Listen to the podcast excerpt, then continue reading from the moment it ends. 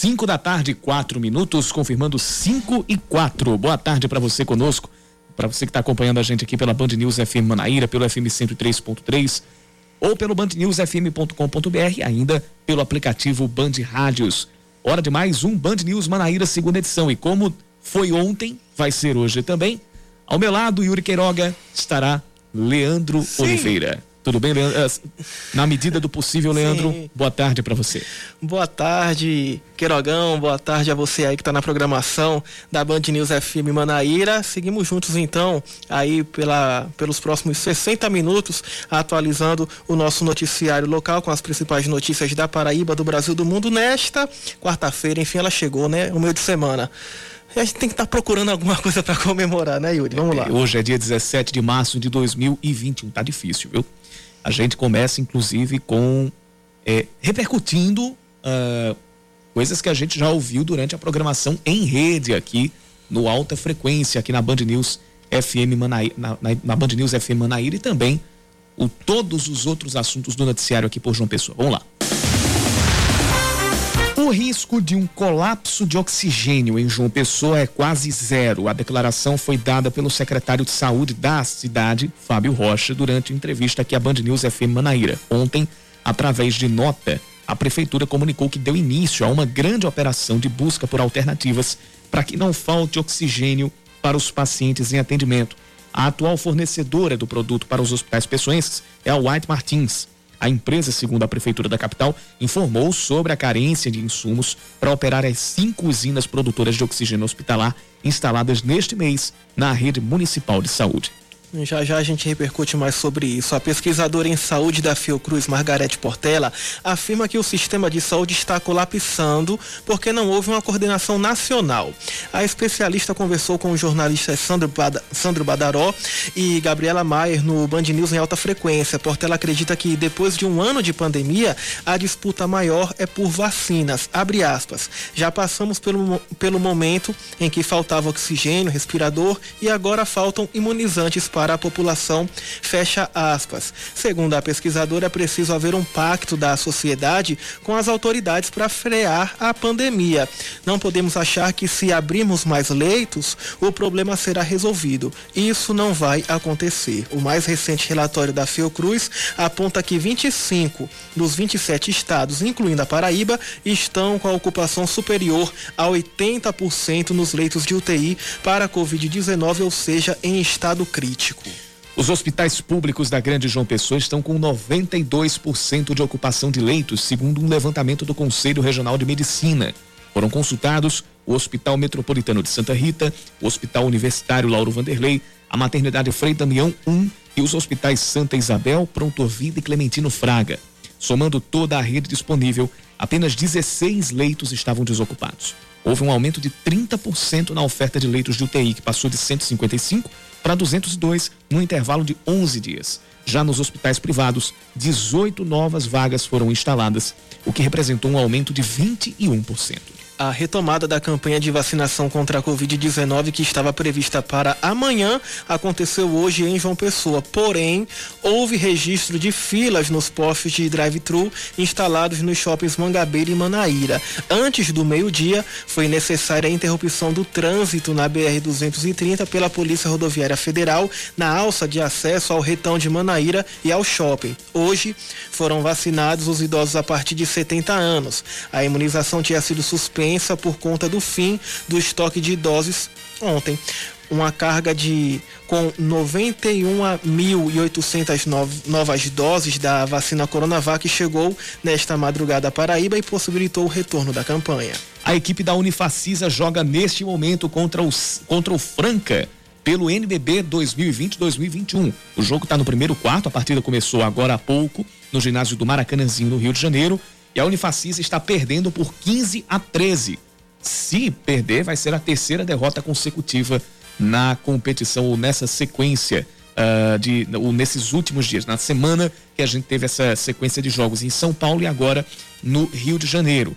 Pela equipe da Unifacisa, o jogador Betinho foi quem fez mais pontos, anotou sete até agora. Jogo no início ainda contra o Franca. É a 27 sétima partida que a Unifacisa faz na competição.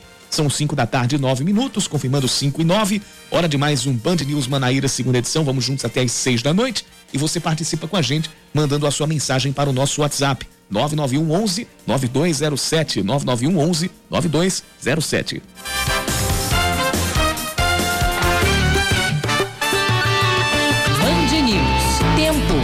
Tempo. Aberto aqui por João Pessoa, não há possibilidade de pancadas de chuva para esta noite. Tempo bem bonito aqui pela capital paraibana. A temperatura hoje chegou a 32 graus, agora faz 30, e aliás, 30 não, faz 28 graus. A sensação térmica que é de 30, mas faz 28 graus aqui em João Pessoa, e à noite os termômetros devem chegar aos 24 graus. Em Campina Grande, também temos tempo aberto, mas lá existe a possibilidade de pancadas de chuva esta noite. Podem ser rápidas e isoladas. Temperatura está na marca dos 29 graus, já fez 32 por lá e a mínima deve ser de 22 graus.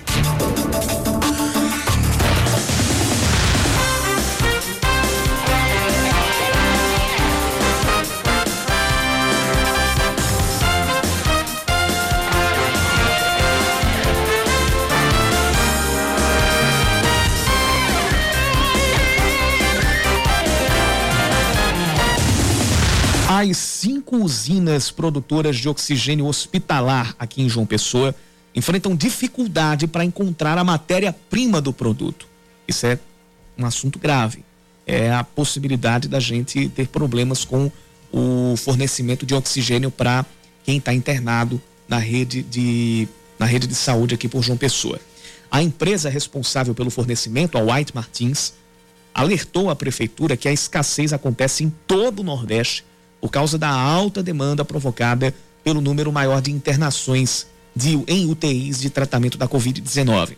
Para tranquilizar os moradores da capital, a administração da cidade informou que iniciou uma grande operação para buscar alternativas na tentativa de que não falte oxigênio para os pacientes em atendimento. O secretário de Saúde da Prefeitura, Fábio Rocha, ainda destacou hoje, em entrevista à Band News FM Manaíra, que o risco de um colapso de oxigênio em João Pessoa hoje é quase zero. A probabilidade de a gente ter um colapso de oxigênio é quase zero. Por quê? Porque nós temos lá um plano alternativo, um plano de contingenciamento de haver necessidade. E o problema seria só naqueles cilindros que se usa até em residência de asfaltar. O reabastecimento deles não vai ter necessidade, porque se houver essa, essa perspectiva, nós temos a logística montada de abastecer em Recife com o nosso, com o nosso transporte. Ou seja, está tudo pronto, está tudo direitinho. Nós trabalhamos com seriedade e com resultados. Aqui não se finge que trabalha, aqui se trabalha. Por outro lado, a vacinação que estava suspensa na cidade foi retomada hoje.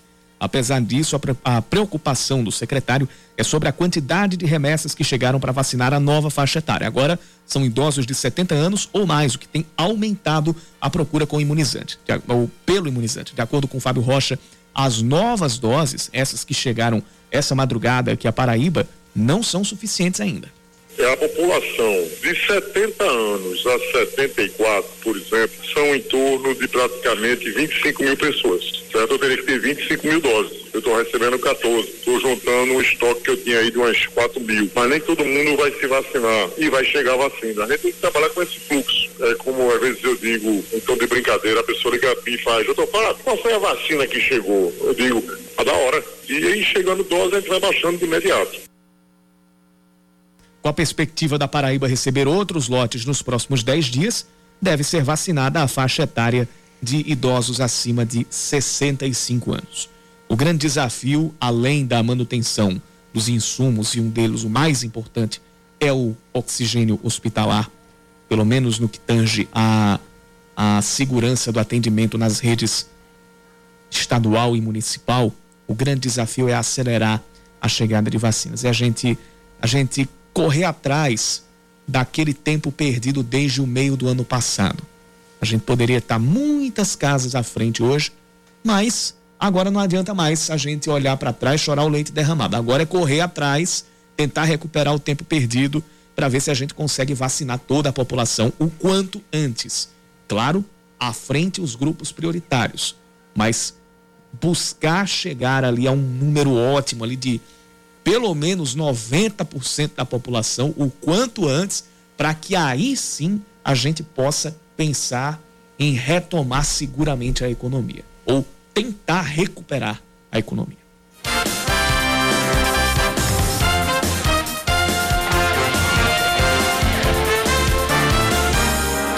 Duas novas variantes do coronavírus estão em circulação no estado. Quem conta pra gente é Leandro Oliveira.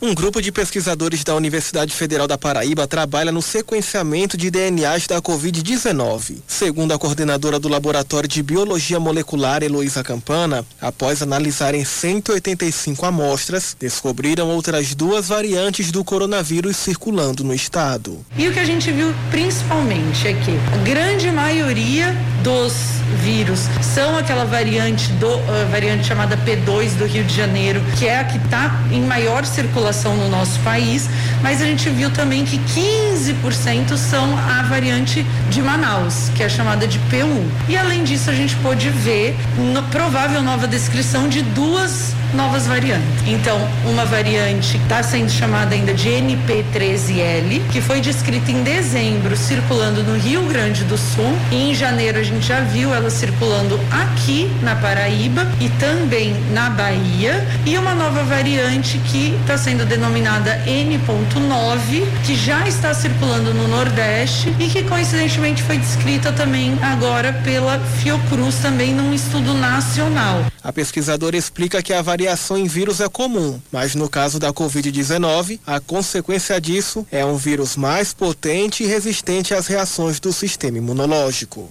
A gente tem visto aí então uma transmissibilidade maior e talvez uma, uma fuga melhor do nosso da resposta do nosso sistema imune nesses vírus. E essa característica tem feito com que mais pessoas adoeçam de forma mais grave. O estudo tem sido fundamental para definir estratégias de combate à pandemia. A pesquisadora Heloísa ainda aponta que a única forma de conter as variações do coronavírus é diminuir a taxa de transmissão.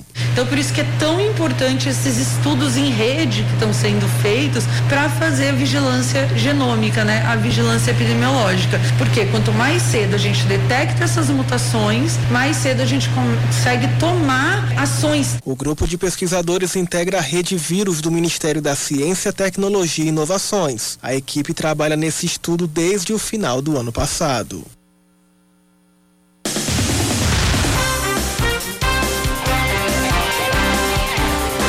Gente traz geralmente os dados da Secretaria de Saúde do Estado, inclusive o boletim com, com as informações de ontem para hoje sobre ocupação de leitos, hum. sobre novos casos, ainda não foi divulgado. Mas além do censo do, do Estado, a gente tem periodicamente a, o levantamento feito pelo Conselho Regional de Medicina. E esse censo, esse novo censo, apontou que, apesar da abertura de mais leitos para o tratamento da Covid-19, a ocupação dessas vagas permanece alta. Vai muito no que falou a, a Margarete Portela, que é pesquisadora lá da, da Fiocruz. Que não adianta você uh, aumentar a quantidade de leitos. Isso ajuda, mas não é o que vai resolver o problema.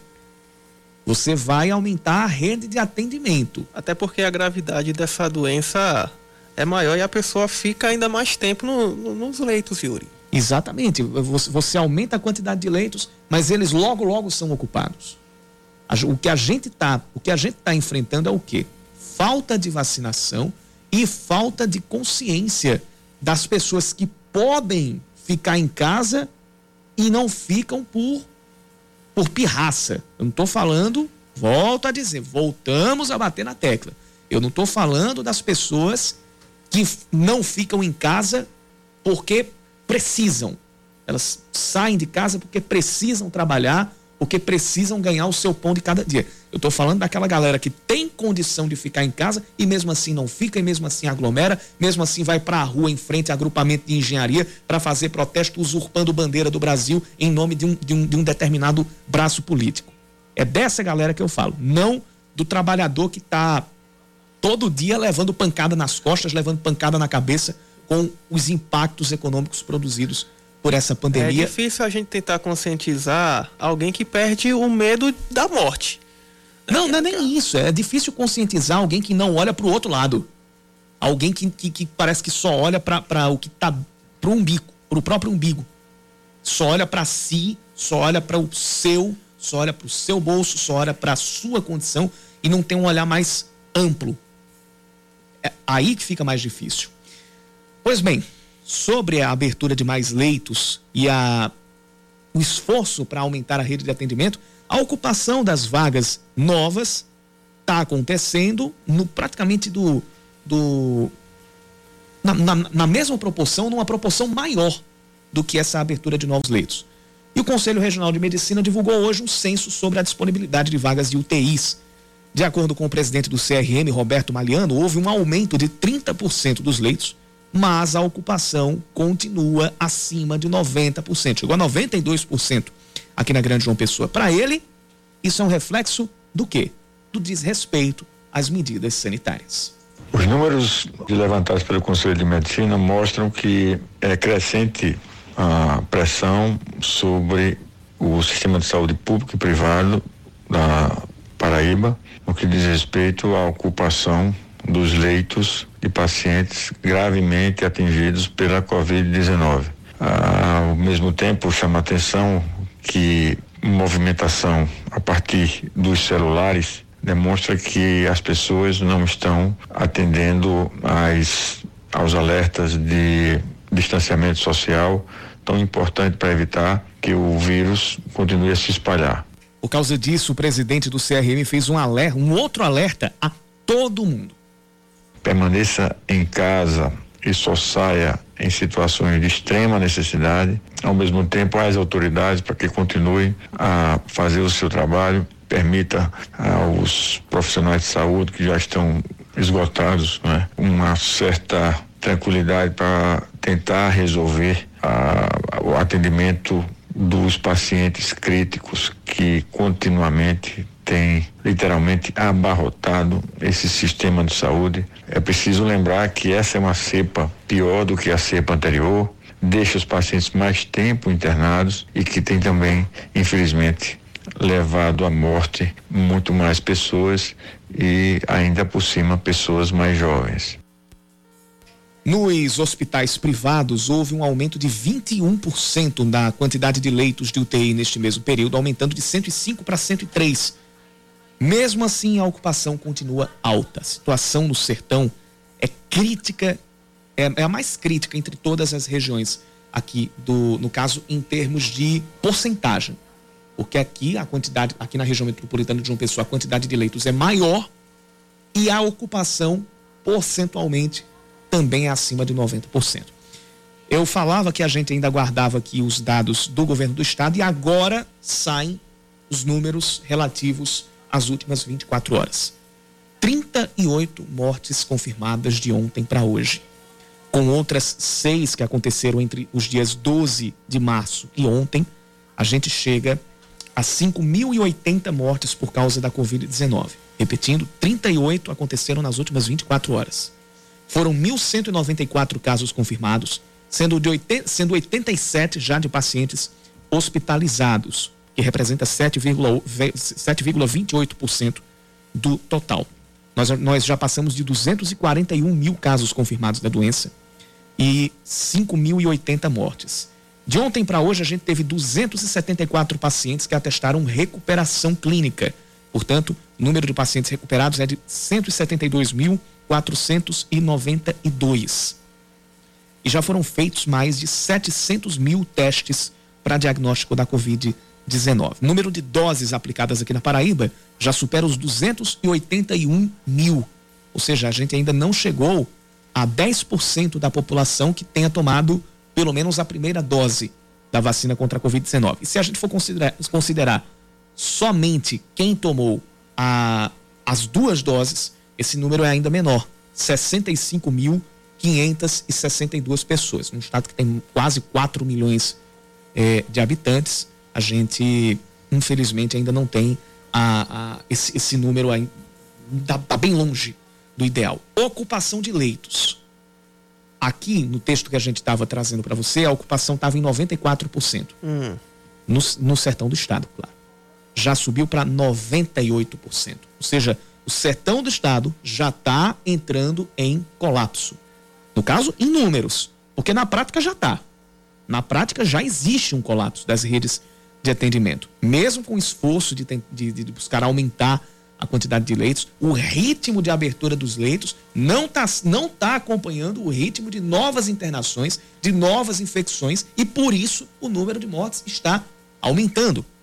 Aqui na região metropolitana houve uma breve queda. Saímos de 95 para 92% dos leitos ocupados. É, mas o que chama a atenção é o número de, de na, na enfermaria. Yuri, que permanece Exatamente. alto também, 81%. A enfermaria está tá, tá altíssimo. Porque qual é o, o caminho? É a pessoa sair da UTI, voltar para a enfermaria e depois ganhar alta. 66 pacientes foram internados nas últimas 24 horas, segundo o Centro Estadual de Regulação. Essas, portanto, são as informações de agora do boletim divulgado de ontem para do relativo ao intervalo de ontem para hoje pela Secretaria de Saúde do Estado. E para a gente completar esse bloco, para chamar o intervalo, para a gente prosseguir com o Band News Manaíra, segunda edição, é, hoje a gente teve mais algumas declarações do ministro da Saúde, Marcelo Queiroga, é, pedindo é, união, mais uma vez, em todo, em todo o país, para que se enfrente a pandemia, falando que é, de, isso a gente vai trazer também daqui a pouco no, na, no Jornal das 5h40, declarando também que se, vai se enfrentar a, a alta de casos da Covid-19 vai se enfrentar a pandemia com distanciamento, melhorias em hospitais e vacinação. Infelizmente, isso se torna notícia, ou o ministro da Saúde falar o óbvio se torna notícia, porque nem o óbvio os ministros da Saúde anteriores tinham capacidade ou tinham condições de fazer, e muito menos quem está lá em cima, quem está como chefe da nação. A Margarete Portela falou que faltou coordenação nacional. Realmente faltou coordenação nacional. Aí você pode perguntar: ah, mas o, o Supremo Tribunal Federal deu, deu a estados e municípios a autonomia para fazer, para tomar conta das medidas de restrição, das medidas de isolamento, o enfrentamento à Covid-19, isso passar para estados e municípios e tirou isso das mãos do governo federal. Não foi isso que aconteceu. Os estados e municípios, eles tiveram a autonomia apenas para deliberar sobre as medidas de isolamento, justamente porque desde o início da pandemia, desde os primeiros casos, faltou o tato vindo do governo federal que deveria promover primeiro essa coordenação, dar as diretrizes e ser o exemplo para os estados e municípios. E um erro puxou outro. Um erro desencadeou uma outra série de erros. Então, o fato do ministro da Saúde, o fato de Marcelo Queiroga falar o óbvio, termina sendo um avanço por causa de todo esse tempo que a gente perdeu ai, ai no enfrentamento à Covid-19. Pelo menos, o óbvio, o pessoal, eu creio que o presidente Jair Bolsonaro esteja ciente de que precisa ser feito.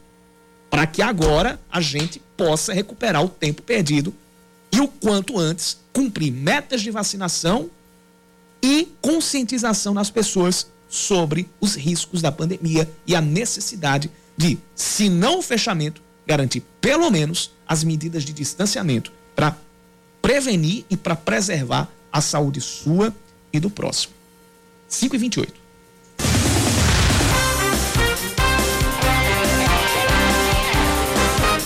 5 e 29 estamos de volta para mais um bloco no seu jornal. A nova onda de contaminação pela Covid-19 já superou a média móvel de mortes no período considerado como a primeira onda na Paraíba. Em 101 dias, foram 1.537 mortes no estado, que dá uma taxa de 15 óbitos por dia, contra uma média de 13 nos primeiros 259 dias da pandemia. Entre março e novembro do ano passado, 133.379 casos foram confirmados. Só nos últimos 99 dias o número já ultrapassou os 100 mil. Os dados foram de um levantamento do Laboratório de Inteligência Artificial e Macroeconomia Computacional, LabMEC, da UFPB. A UPA Oceania, entre os bairros de Manaíra e Bessa, registra superlotação e chega a ser fechada para novos atendimentos temporariamente.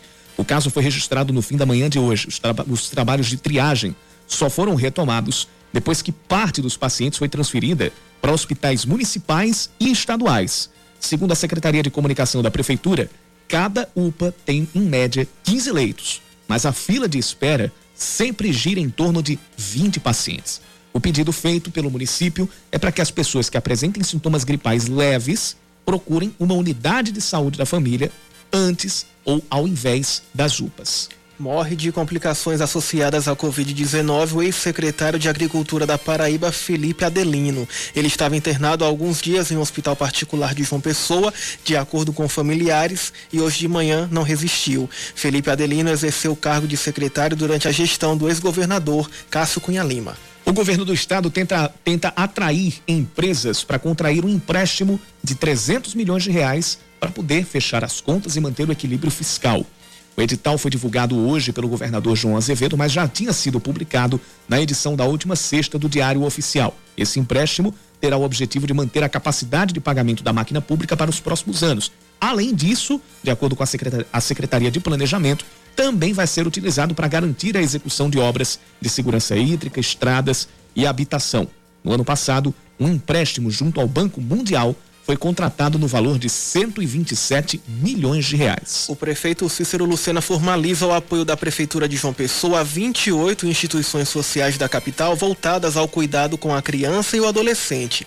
Elas vão receber juntas 1 milhão e 300 mil reais com o objetivo de minimizar os efeitos econômicos gerados pela pandemia do coronavírus. A ação ainda representa a ampliação do programa de proteção social já iniciado pela gestão. Ao todo, 20 28 instituições beneficiadas assinaram um termo de participação. Os recursos utilizados no benefício são originários do Fundo da Criança e do Adolescente, que recebe recursos da Prefeitura Municipal de João Pessoa e também de pessoas físicas e jurídicas. O técnico Marcelinho Paraíba deve repetir a escalação que usou contra o Fortaleza na partida de amanhã, na estreia do 13 na Copa do Brasil. O Galo enfrenta o América Mineiro no estádio Presidente Vargas, em Campina Grande, às quatro da tarde desta quinta-feira. Ontem não houve treino no estádio Presidente Vargas e os jogadores se reuniram com a diretoria para tratar de atraso na folha de pagamento. Segundo alguns jogadores, a folha já estaria sete dias vencida. A diretoria até agora não se manifestou oficialmente sobre o assunto.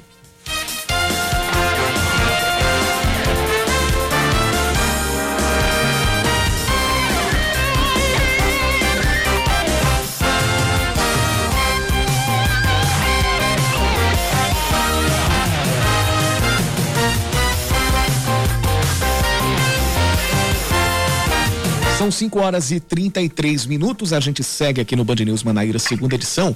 Com o aumento de infectados pelo coronavírus, o número de doações de sangue tem caído consideravelmente. O Hemocentro da Paraíba está sem estoque para os tipos sanguíneos do, do, os tipos negativos, no caso o O negativo, o AB negativo, o A negativo e também o B negativo. A diretora do Hemocentro, Shirlene Gadelha, está na linha para conversar com a gente, para explicar como, a, como, as, como as doações podem ser feitas é, e sobre também essa carência maior do, do, RH, do RH negativo dos tipos de sangue. Shirlene Gadelha, seja bem-vinda ao Band News Manaíra, segunda edição. Boa tarde para você. É, boa tarde, Yuri. Boa tarde, Leandro. E boa tarde a todos os ouvintes que nos acompanham aqui pelo Band News Manaíra, segunda edição. É, o estoque desses, dos, dos quatro tipos com, com, com fator RH negativo está zerado né, no, no, no, Hemocentro. E a respeito dos tipos com fator RH positivo, tem algum que, que, que já estaja zerado? Como é que está a situação no geral, também incluindo o RH positivo? Olha só, a nossa, a nossa realidade hoje no Centro da Paraíba, ele teve um decréscimo muito grande, né, no volume de doações. É, semana, é, mais ou menos uns 15 dias, nós estávamos conseguindo coletar em torno de 160 a 155 doações por dia. Então, nós tivemos um decréscimo muito grande, que foi, esse, essas doações não chegam a 99, no máximo 100, 101 doações por dia, isso depois de chamados, que a gente tenta sensibilizar a população de toda João Pessoa e também de toda de Paraíba, porque é, mesmo diante desse pico muito alto que nós estamos de pandemia, mas as pessoas estão nos hospitais e principalmente essas pessoas que estão com Covid também estão fazendo muito uso, muita transfusão com sangue, que é o concentrado de hemácias. E a gente não pode deixar de ter esse sangue lá no nosso estoque, até porque a gente sabe que o sangue ele não é comprado, ele não é fabricado, ele tem que ser doado. E o nosso estado crítico hoje do hemocentro são os fatores RH negativo, o A negativo, o AB negativo e o O negativo. Então, nós realmente, é, hoje a gente só tinha três bolsas, nós já foi distribuída essa bolsa, então praticamente estamos novamente zerados, esperando que a doação de hoje, eu estava no Hemocentro quando dois doadores negativos é, estavam efetivando a sua doação. Só que através dessas essas doações precisam ainda passar por um teste de sorologia, para saber se aquela bolsa está apta. Vai passar pela hepatite, o, o sorológico de hepatite B, hepatite C, HIV, doenças de Chagas, sífilis. Então, assim a gente só vai liberar essas bolsas com o resultado sorológico. E a nossa situação, a gente não sabe quem vai adoecer. Pode ser eu, pode ser você amanhã, ou então um parente nosso que está no hospital precisando desse sangue, o RH negativo, e a gente não tem como disponibilizar. Então, é necessário e a gente faz esse, é, que a população fique sensibilizada nessa corrente é, de solidariedade que precisa doar esse sangue para que a gente também ajude a salvar vidas. A respeito da doação, como é que ela está sendo feita? É via, via agendamento e que, qual o procedimento para quem ainda não está sabendo como se faz o procedimento neste período de pandemia para garantir toda a segurança para fazer a doação? Como é que se procede? Pois é, garantindo toda a segurança dos nossos doadores e também para os nossos profissionais, a gente está só com o agendamento.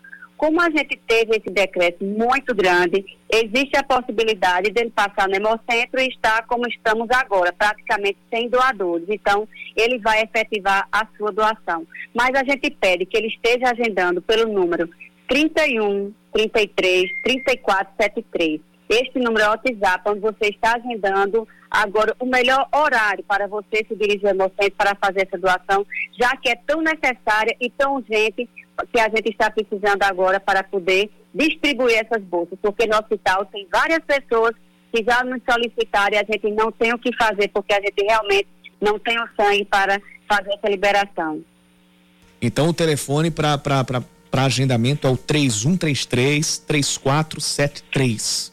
É isso? Então, é esse mesmo. E para você fazer a doação, quem pode fazer? Quem está bem de saúde, quem não tem nenhum problema respiratório, quem não está apresentando febre, quem não está tomando nenhum medicamento no momento, quem tem um peso acima de 50 quilos, é, quem não é, tem que ter dormido no mínimo 6 horas na noite anterior, não ter ingerido bebida alcoólica também nas 6 horas que antecedem a doação, precisa vir bem alimentado, só evitando comer é, comidas gordurosas, porque aí também ele vai, é, vai sair uma má qualidade das plaquetas ou do plasma que a gente vai produzir, então a gente pede que tenha uma alimentação normal. E também, se for entre 16 a 69 anos, 16 e 17 anos, ele vem acompanhado de um representante legal, portar de um documento oficial com fotos e também esclarecendo ainda a população de João Pessoa e de toda Paraíba que o homem pode é, doar a cada 60 dias e a mulher a cada 90 dias. Seria a cada dois meses e a cada três meses. Sendo que, durante o ano, o homem só pode efetivar quatro doações e a mulher pode efetivar três doações. É, eu queria saber como é que vocês têm enfrentado a, a dificuldade para promover campanhas de doação, já que a gente sabe que geralmente nas campanhas acontece aglomeração e é algo que não pode acontecer devido a esse período crítico que nós estamos enfrentando na pandemia. Então, quais outras ações vocês têm desenvolvido para que o público possa realmente comparecer? Então, a gente, como hoje a gente só tem a forma do agendamento e também a gente está fazendo essas ligações, os convites para aquelas empresas e que a gente possa estar agendando no mínimo sete pessoas, a gente também está fazendo o translado, vai até um, um, um, grupo que de sete pessoas, a gente pode estar tá trazendo esse pessoal se eles não tiver condição de vir de carro próprio, ele pode vir com todos os protocolos, com toda a higienização, com toda a segurança também para o, para o doador. A gente está também disponibilizando também de, de, uma van que a gente tem no Hemocentro, que possa estar fazendo o translado e, e, a locomoção desse doador até o Hemocentro João Pessoa, e, e sensibilizando através das nossas redes sociais da importância e da necessidade da gente ser doador de sangue. Pois bem, então a gente conversou aqui no Band News Manaíra, segunda edição, com a com Shirlene Gadelha, que é a diretora-geral do Hemocentro aqui da Paraíba. Shirlene, muito obrigado pela sua participação, obrigado pelas informações prestadas aqui e pelo recado dado ao doador, ao doador em potencial aqui na Paraíba. É, muito obrigada, Yuri, muito obrigada, Leandro. E eu vou fazer um apelo doe sangue e salve vidas e a gente está esperando por você com o maior carinho e emoção e com todos os protocolos de segurança para você estar bem também, sentindo bem, com todos os protocolos dentro do Hemocentro, para que não aconteça é, nenhum problema de saúde com o doador que está vindo para fazer esse serviço de tão grande, é, eu digo assim, de solidariedade, de amor próximo. Obrigado, Shirlene. São 5 da tarde, mais 41 minutos. Você participa com a gente mandando a sua mensagem para o nosso WhatsApp 9911-9207. O ouvinte Aldo de Bahia está dizendo: Boa tarde, Yuri. É complicado. Se você vai para o posto de saúde da família com sintomas, eles mandam você ir para a UPA. Então fica um pouco mais complicado. Inclusive, é, no, caso aí é, é em, em Bahia, mas acho que também serve aqui para João Pessoa aquela recomendação dada pela prefeitura é, de que se você tiver com sintomas leves, procure primeiro a unidade de saúde da, da família. Geralmente, se isso estiver sendo feito da maneira correta, é, encaminha-se para a UPA num caso já um pouco mais é, avançado.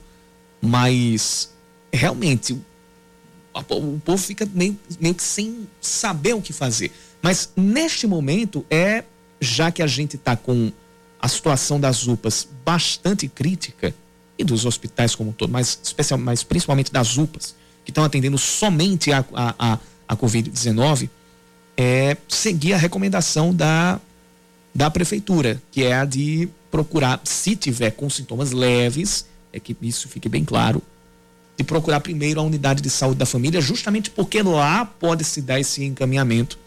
É, e aí, se você terminar sendo enviado para uma UPA por recomendação ou por encaminhamento do, da unidade de saúde da família, termina sendo, é, entre aspas, mais fácil de você conseguir o atendimento por lá. Mas eu compreendo a preocupação aqui do ouvinte Aldo de Bahia. Agora são 5h43, nós voltamos já já.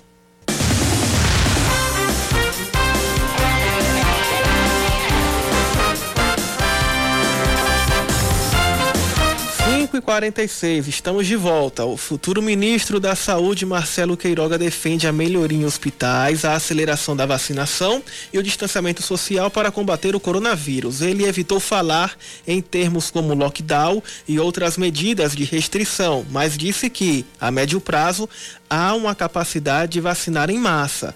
Na entrevista de hoje, Queiroga falou mais uma vez que a diretriz para as políticas públicas não é somente do ministro da Saúde. O Hospital Geral de Mamanguape já integra o Plano Estadual de Contingência para o combate ao novo coronavírus e tem 10 leitos de UTI, 20 de enfermaria e 3 de clínica geral ativados. Todos esses leitos foram abertos em menos de 72 horas a partir de hoje, a unidade já passa a receber pacientes de acordo com o governo do estado.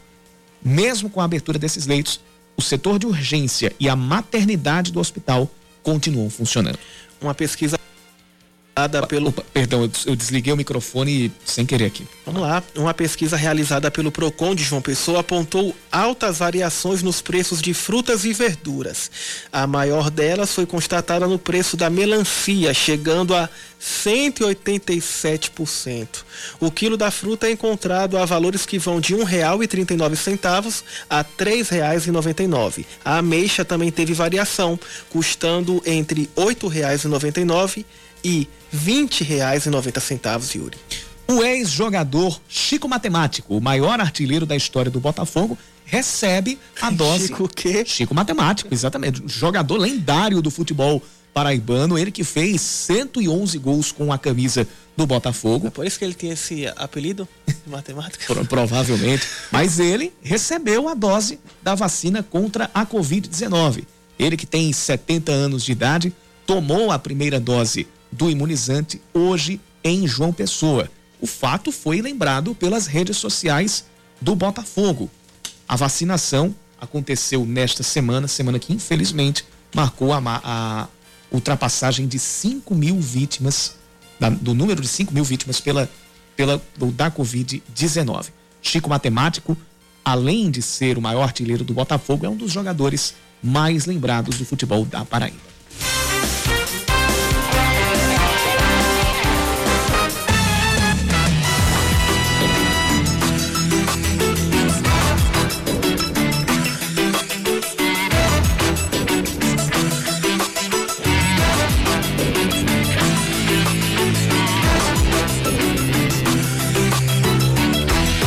5 e 49 você continua acompanhando a gente aqui pelo nosso WhatsApp, pelo 991 11 9207. Ricardo, Ricardo Santos está mandando mensagem, está interagindo aqui conosco. O Fred dos Bancários disse assim: boa, boa tarde, Yuri. Tem motivo para comemorar sim em meio a esta loucura, estarmos com saúde. Momento, um motivo para que a gente individualmente agradeça eh, e sirva também como um, mais um motivo para a gente continuar se cuidando. Mas é também hora de olhar para as pessoas que ou perderam o que tinham ou perderam a vida, perderam parentes, perderam familiares. É, esse é o motivo para a gente entrar em constante reflexão sobre os nossos atos e também sobre o impacto do que a gente faz junto ao restante da sociedade. Fred dos Bancários Obrigado pela participação. Pedro Limeira também Fala, interage Pedro. aqui com a gente.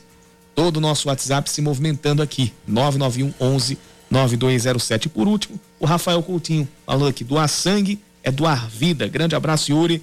Aguardando o tio Ray com o É da Coisa. Reinaldo Azevedo começando já já às seis da noite. Mais uma edição de O É da Coisa.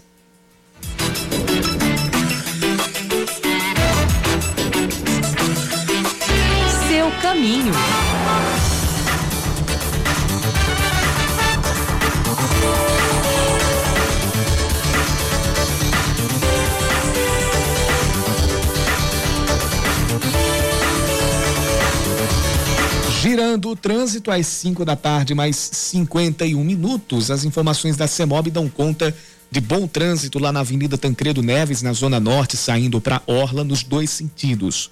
A gente tem na outra ponta da cidade, Avenida Cruz das Armas, com o trânsito fluindo bem também nos dois sentidos.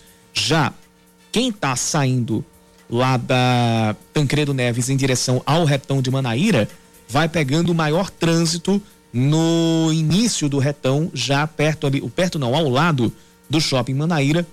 Mesmo assim, existe, uh, não existe engarrafa, engarrafamento, o trânsito vai fluindo bem no naquele setor. Ainda nos principais corredores aqui de João Pessoa, a gente tem a Pedro II. Eita, Pedro II, tá com trânsito lento. É, hoje eu não, não vou pegar o horário do rush, que eu fico até um pouquinho mais tarde, mas quem vai sair do centro em direção ao, à BR-230 ou então à Zona Sul aqui de João Pessoa já sabe que vai pegar trânsito pesado na altura do semáforo com a Rui Barbosa. E a Avenida Hilton Souto Maior está com trânsito mais pesado ali no trecho entre o Bem Mais e a rotatória do Caique.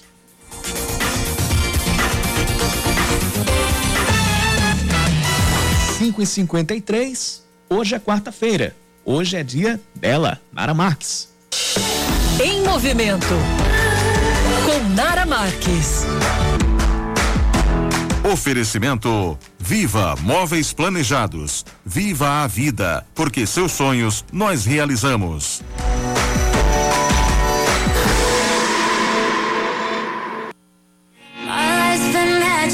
Seems fantastic. I used to have a hole in the wall with a mattress. Funny when you want it, suddenly you have it. You find out that your goal's just plastic. Olá, meus amores. Tem alguém com fome aí? Se tiver, se prepara, tá? Porque a coluna em movimento de hoje vai falar sobre comida. e aí, será que a tapioca é vilã ou amiga? Muito se fala que a tapioca substituiu o pão francês na dieta. Mas será que é isso mesmo? Com sinônimo de saúde, funcionalidade e boa qualidade alimentar, mesmo assim ainda há muitas dúvidas quanto aos benefícios nutricionais da tapioca. Livre de glúten, gorduras e dona de importantes fontes de energia, o consumo regular do alimento no dia a dia ajuda, por exemplo, o emagrecimento natural do corpo, deixando o organismo mais forte e saudável para consequente perda de peso, mas para isso a quantidade, a hora do consumo e o que será utilizado no recheio tem bastante importância, porque a goma sozinha tem poucas vitaminas e calorias vazias, só oferecem energia e nada mais. O melhor é sempre escolher opções com fibras no recheio para diminuir assim o índice glicêmico. Isso mesmo, goma de tapioca é um alimento de índice glicêmico alto e por isso se transforma em energia para o nosso corpo rapidamente, o que é muito bom para atletas de alta performance que precisa repor rapidamente a energia. Ou seja, apesar de saudável, todo cuidado é pouco com a tapioca, tá bom? E como qualquer outro alimento, o importante é não exagerar e procurar um nutricionista para te orientar direitinho como encaixá-la na sua dieta. Para mais dicas, me segue lá no Instagram, arroba Marquesnara.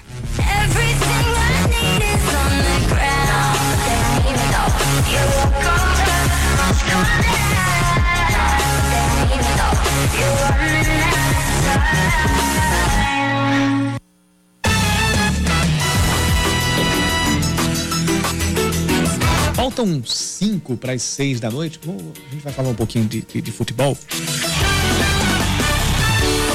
Porque amanhã, por essa hora, a gente já deve estar conhecendo o resultado de 13 América Mineiro. O jogo vai acontecer amanhã às quatro da tarde, lá no estádio Presidente Vargas, em Campina Grande. O 13 vai enfrentar o América depois de passar pela sua primeira polêmica envolvendo é, possível atraso de salários.